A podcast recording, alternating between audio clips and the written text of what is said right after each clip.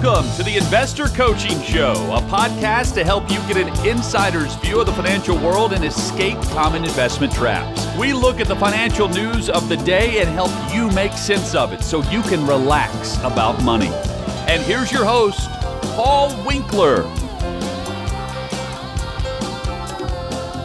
All right, this is the Investor Coaching Show, and I'm Paul Winkler. You are listening to a pre recorded version of a workshop. We did this workshop on my website, paulwinkler.com. It is on the finances of going through a divorce, so we're going to continue with that right now. So let's say that you do determine that it is better to have two smaller residences, mm-hmm. let's say, for example, or you know you don't want to necessarily keep the house. You got the tax laws, capital gains taxes, uh, right? And talk a little bit about that because what are the rules regarding capital gains taxes and when somebody is handling those capital gains as a single person after mm-hmm. the divorce or married, talk a little bit about that. And what's the time period for that as you can still deal get the tax benefit of married. Mm-hmm. You, see where I'm coming from? Right. Mm-hmm. Okay, so yeah. go ahead, uh, handle that one. Well, uh, if you are filing married, uh, m- filing jointly, mm-hmm. that, that's five hundred thousand um, dollars exemption for for, for the sa- married for couple. The, yeah, uh-huh. for gain. So so you uh-huh. you bought a house for two hundred thousand dollars and now it's, it's worth a million six, dollars. It, it you're, yeah. Well, I was going to say six hundred. You got a four hundred thousand dollar gain. Uh-huh. That's all exempt if it is under the marriage or married filing jointly, but it is not taxable if you're filing a single. Uh, because now you're at four hundred thousand dollars, but the single exemption is only two hundred fifty in yeah. my example. Right. Yeah, so so if you if you decide to hold the house and sell it later after the divorce, and it's not, uh, I think what is it a year? I a think year. you I have a year, is what I recall. you can yes. sell it afterwards, mm-hmm. or it can be within six yes. years if it's in if it's written in the terms of the divorce. Oh, okay. I yeah. didn't know that MBA, number. Yeah. Yes, mm-hmm. but okay. but uh, point being. Um, you have then 250,000 because you're a single person. Right. So it it really there's a lot of serious tax uh, ramifications. Yeah, they can be. I mean, capital gains tax rates, you know, so for some people it's, you know, zero, some of it's 15, some of it's 20. So, you right. know, that can be a mm-hmm. significant amount of money lost yeah. when you end up paying capital gains on that. Right. So, we got an example here. We got June and Dan, mm. and they have a cottage in New Hampshire, wherever. That's where you have cottages, isn't it? That's what I always talk about, right? Um, then they got a mortgage, hundred thousand dollar mortgage. The equity in the place is five hundred thousand dollars. So we got these assets, and let's say that the asset is under June's name, the cottage. That's five hundred thousand. Then there's a four hundred one k that June has, fifty thousand. But Dan has five hundred fifty thousand dollars of CDs. So on paper, they look like they're even yeah, and you know what? What we're going to be talking about here is lots of times it looks fair, mm-hmm. but when you drill down mm-hmm. and you factor mm-hmm. in the taxes mm-hmm. and so on, it's not at all fair. Right. And that's exactly what you see on this particular yes. page right here. So yeah. we've got they sell the cottage for 600,000 got basis, which is where you got into the place, 150,000. Now you got a capital gain of two, uh, 450,000. Uh, but if you're only if you got the single thing going on and you're only getting that single exemption, two hundred fifty thousand, your gain is two hundred thousand dollars in this in this situation. And there you go. There's your capital gains tax rate at 15% if it happens to be there is 30,000 of capital gains tax, which kind of hurts. Now, Tennessee is not a state that has a capital gains tax, mm-hmm. but if you do happen to you listening to this podcast or this uh, this particular workshop, uh, webinar from out of Tennessee, you might have a state capital gains tax, and, just be aware of that. Now you're netting less money, and it became unequal.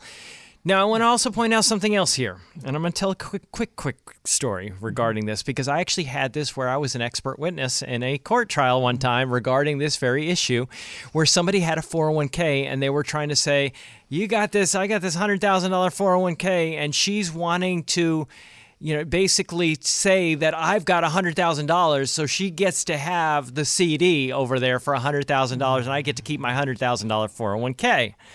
And what happened is they brought me in to say, hey, wait a minute, the after tax value of that 401k is less than the $100,000. And I made that point right. in that. Yeah, another classic example of where taxes mm-hmm. make a big difference. Yes, it can make a big, very big difference. So yes. we look at this and go, were the assets really equal? And the answer would be no after those tax consequences are considered, as you can see right here. And they could have gone a step further on the 401k, in my humble opinion, on this particular yeah, right. on this particular slide for yeah. that that reason right there. Then you got Jane and Frank. And uh, Jane Frank, they've got stocks, $100,000. Now they're figuring out $15,000 in taxes, which means they got zero basis, which is a little bit. Obviously, I didn't come up with this slide. This is somebody else putting this slide together. But, you know, and it's funny to us as financial planners because if you have $100,000 in stocks and you have a $15,000 gain, that means that you had zero basis and you're paying taxes on $100,000 in gains. And that's why you'd end up with 85. But let's just play with it right yeah. here. Here's another situation where you have a differential and the assets are not equal in this particular case. Right. Okay, so retirement. Uh, did you want to add anything to that, or are we good to move on? We're okay. So retirement accounts. Defined contribution plans. So you're like going, what on earth is that? You got to define benefit plans. That is your pension plan. That's what we're talking about there. Uh, so if you have a pension, you've got to define what's defined as the amount of money you're going to get every year. Talk about defined contribution plans, ladies.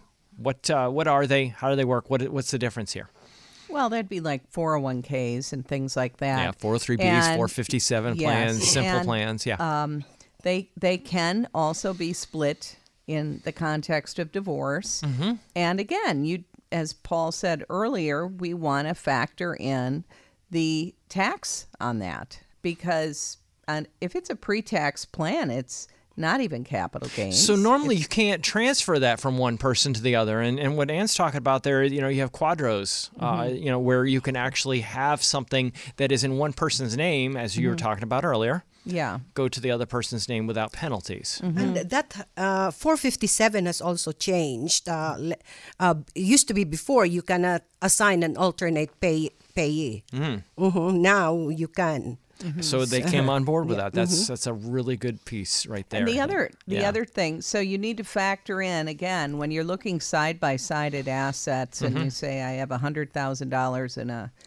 401k or a hundred thousand dollars sitting in the bank. Mm-hmm. Um, the 401k is going to be worth what the 401k is after tax. Minus taxes. So again, yeah. it's not you can't, equal. Yes, yeah. And you can divide them per a court order in the context of a divorce. But if you need to cash out, you know, and you're um, uh, not uh, 59 and a half when, when you can do that right. without a penalty, there's going to be a penalty unless you mm-hmm. do it right away in the context of the divorce.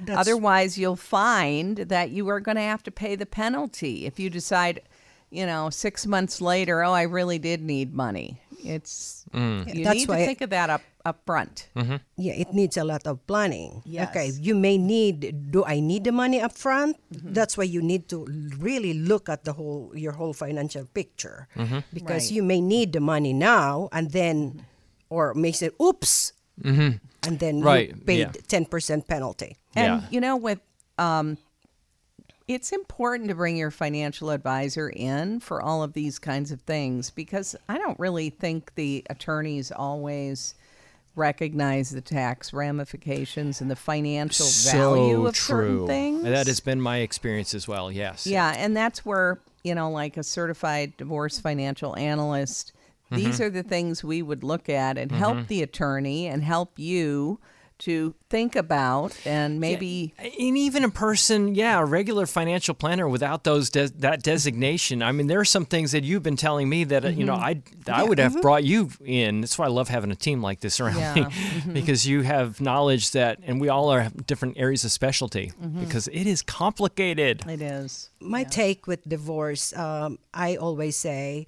you sort fe- uh, your feelings with family therapist mm-hmm. okay you sort financial issues with your financial person mm-hmm. you sort the, your legal issues with the lawyers. Everybody has their place. Because the lawyers are very expensive. So mm-hmm. it's 250 to $400 uh, an hour, mm-hmm. okay?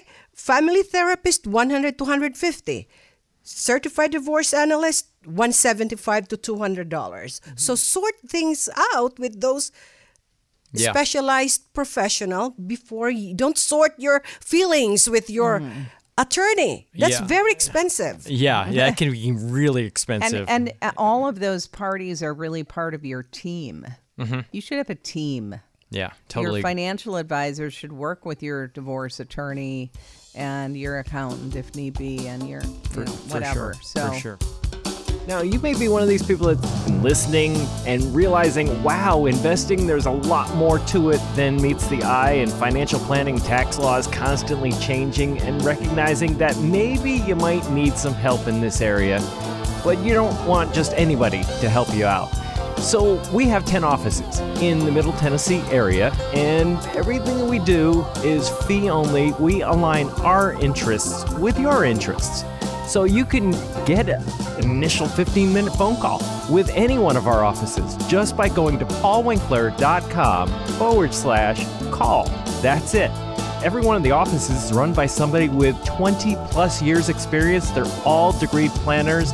They all have academic backgrounds in investing, and you can get the help that you need. So if you want to set up a complimentary phone consultation, just go to paulwinkler.com forward slash call. And we look forward to seeing you soon. All right, this is the Investor Coaching Show, and I'm Paul Winkler. You are listening to a pre recorded version of a workshop. We did this workshop on my website, paulwinkler.com. It is on the finances of going through a divorce, so we're going to continue with that right now. So, if we look at retirement accounts, and let's just take a quick look at an example here. Uh, now, this example I'll just modify slightly. So you got somebody has receives $150,000 from an ex-husband's 401k. They need $80,000 right away. what happens here? They they can pull 100,000 out. Now the 20% withholding, let me just talk about that is just an estimate that the government kind of has this number that's out there. You may end up owing more in taxes. You may end up owing less than taxes than 20% mm-hmm. of the account value. You want to know what the tax ramifications of another $100,000 of income is from a qualified plan like this, and that is how you determine what the cash distribution from the plan needs to be or what you end up netting will be determined by what those tax rates are. Right. But in as as the ladies have been talking about with QDROs and those types of things, there are provisions in the tax law so as to not have to pay the extra 10% penalty on top of that taxation is what they've been referring to right, right there. Right. So, retirement accounts, defined benefit plans. This is a whole different area. This is the one where you got the pension, you got a defined amount of money that will come to you every year in retirement. You know, a lot of these things you don't see them as much anymore, but in reality, they're still out there where somebody says, Hey, I work for this company for 30 years, and then they're going to pay me an income into retirement. Uh, maybe with a COLA, cost of living allowance, maybe without it. But talk a little bit about what happens with defined ben- benefit plans in divorce situations? Yeah, so these are basically pensions, mm-hmm. right? Mm-hmm. And uh, while they're not as common anymore, the, a lot of government employees still have them. There's certain mm-hmm. big companies that still have them. Military. Uh, yeah, military. Sure, right. absolutely. And and the, this is one of the areas where I think um, the financial uh, planner can mm-hmm. be really, really helpful mm-hmm. because it's it's a somewhat complicated thing to figure out what the value of that is. Yeah, I mean, you think about it, even an actuary dealing with a pension has a hard time figuring yeah. this out because they got to figure out how much money that they've got to put aside every single year, and then when you get to retirement, that has to be enough money to kick off the amount of income that was promised based on a formula that was set. Yeah, it's really complicated. Yeah, so yeah. so you want to figure out the present value of what that future pension mm-hmm. would be, and then um, hopefully fifty percent of that would you know would be one spouse's or the other's. So, and that so that's a that's a very important thing because you have to keep assuming that that person is going to keep earning working for that company and earning and, and, and, and, earning that pension up and up and up. Boy, that's a really good point because yeah. you know you may be at the time of the divorce saying, "Go, yep, this is what it, that's what they're promising as a pension," mm-hmm. but they're only promising that if you continue to work mm-hmm. for the whole period of time, all the way out into the future, and if you don't do that, then that's not the amount of money. That may be a pie in the sky type of thing. You don't necessarily have that. So that's a really, really good point right there. Uh, with Social Security, Social Security. This is a this is a big deal. Uh, if you've been married ten years, and I've had this situation happen. Plus one day. I have actually, I literally had this happen in uh, in some cases that I've worked with, where somebody's been married for nine and a half years. Mm-hmm. Yeah. And then I'll go. They're mm-hmm. looking at getting into splitting up the marriage, and I'm going, when this is imminent, it's happening. I'm gonna do it. Mm-hmm. You know, no question about it. I'm like, can you stick it out another six months? yeah. Uh, mm-hmm. because that 10 year rule has to mm-hmm. have been. Then what happens? You are entitled to half of the spouse's benefit or 100% of your own benefit. Now, it didn't matter if they didn't hold it out for the 10 years if you were going to use your own benefit anyway. Right. But if there's the possibility that you might be using the spousal benefit, which is half, it may make sense to to be there for the whole 10 years but this is that's the 10 year rule. Mm-hmm. um, you know so let's say we got we take an example here. Social security. Age 65 mr smith's going to get a thousand bucks a month. Mrs smith's going to get you know $500 a month. You know and, and you know you people miss smith might not have any work history whatsoever. Right. Zero history uh, and still get that five hundred dollars, mm-hmm. and then but if she does have work history and seven hundred dollars worth of benefit, she can just go and draw her own because it's higher than the five hundred. mm mm-hmm. uh, it's whichever is greater is the way that works. So, got to understand the financial reality, not only right now but in the future.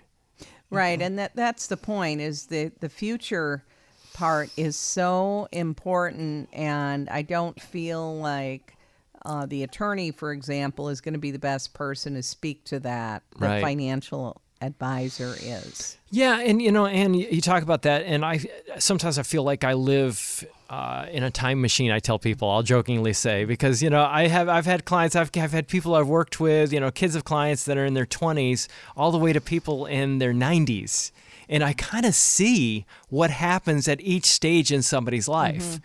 You know, so I feel like I'm in that time machine going, you know, you're 40 now, but here's what you're going to be thinking when you're 60. Right. you know? so often that happens. Mm-hmm. This has been the Investor Coaching Show. Thanks for tuning in. I am Paul Winkler. You've been listening to a workshop on, if you've been listening for the past hour, on divorce financial planning with Anne Sawasky and Arlene Brown and myself. They are both certified divorce financial analysts, and I hope you have found that helpful.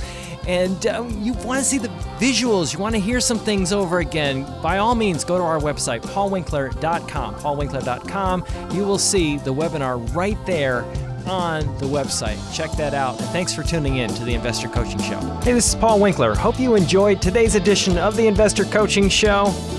You want to learn more about what we do, go to our website, paulwinkler.com. You can watch some of the videos there, and if you're not already a client, you can set up a free initial consultation.